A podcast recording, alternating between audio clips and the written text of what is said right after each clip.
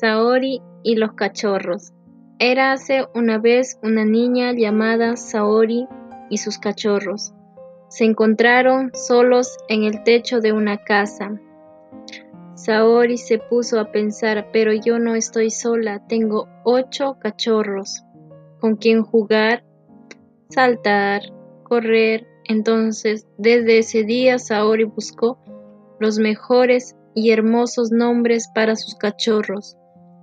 Desde ese día Saori subía todos los días al techo para jugar con los cachorros.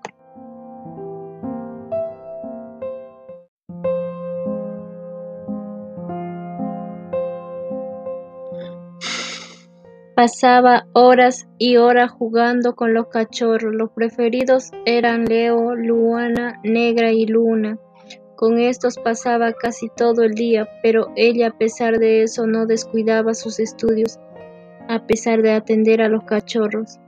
Así pasaban los días donde ella era feliz con todo lo que tenía, pero los cachorros cada día que pasaba se hacían cada vez más grandes y ya cada cachorro le tocaba tener su propio dueño.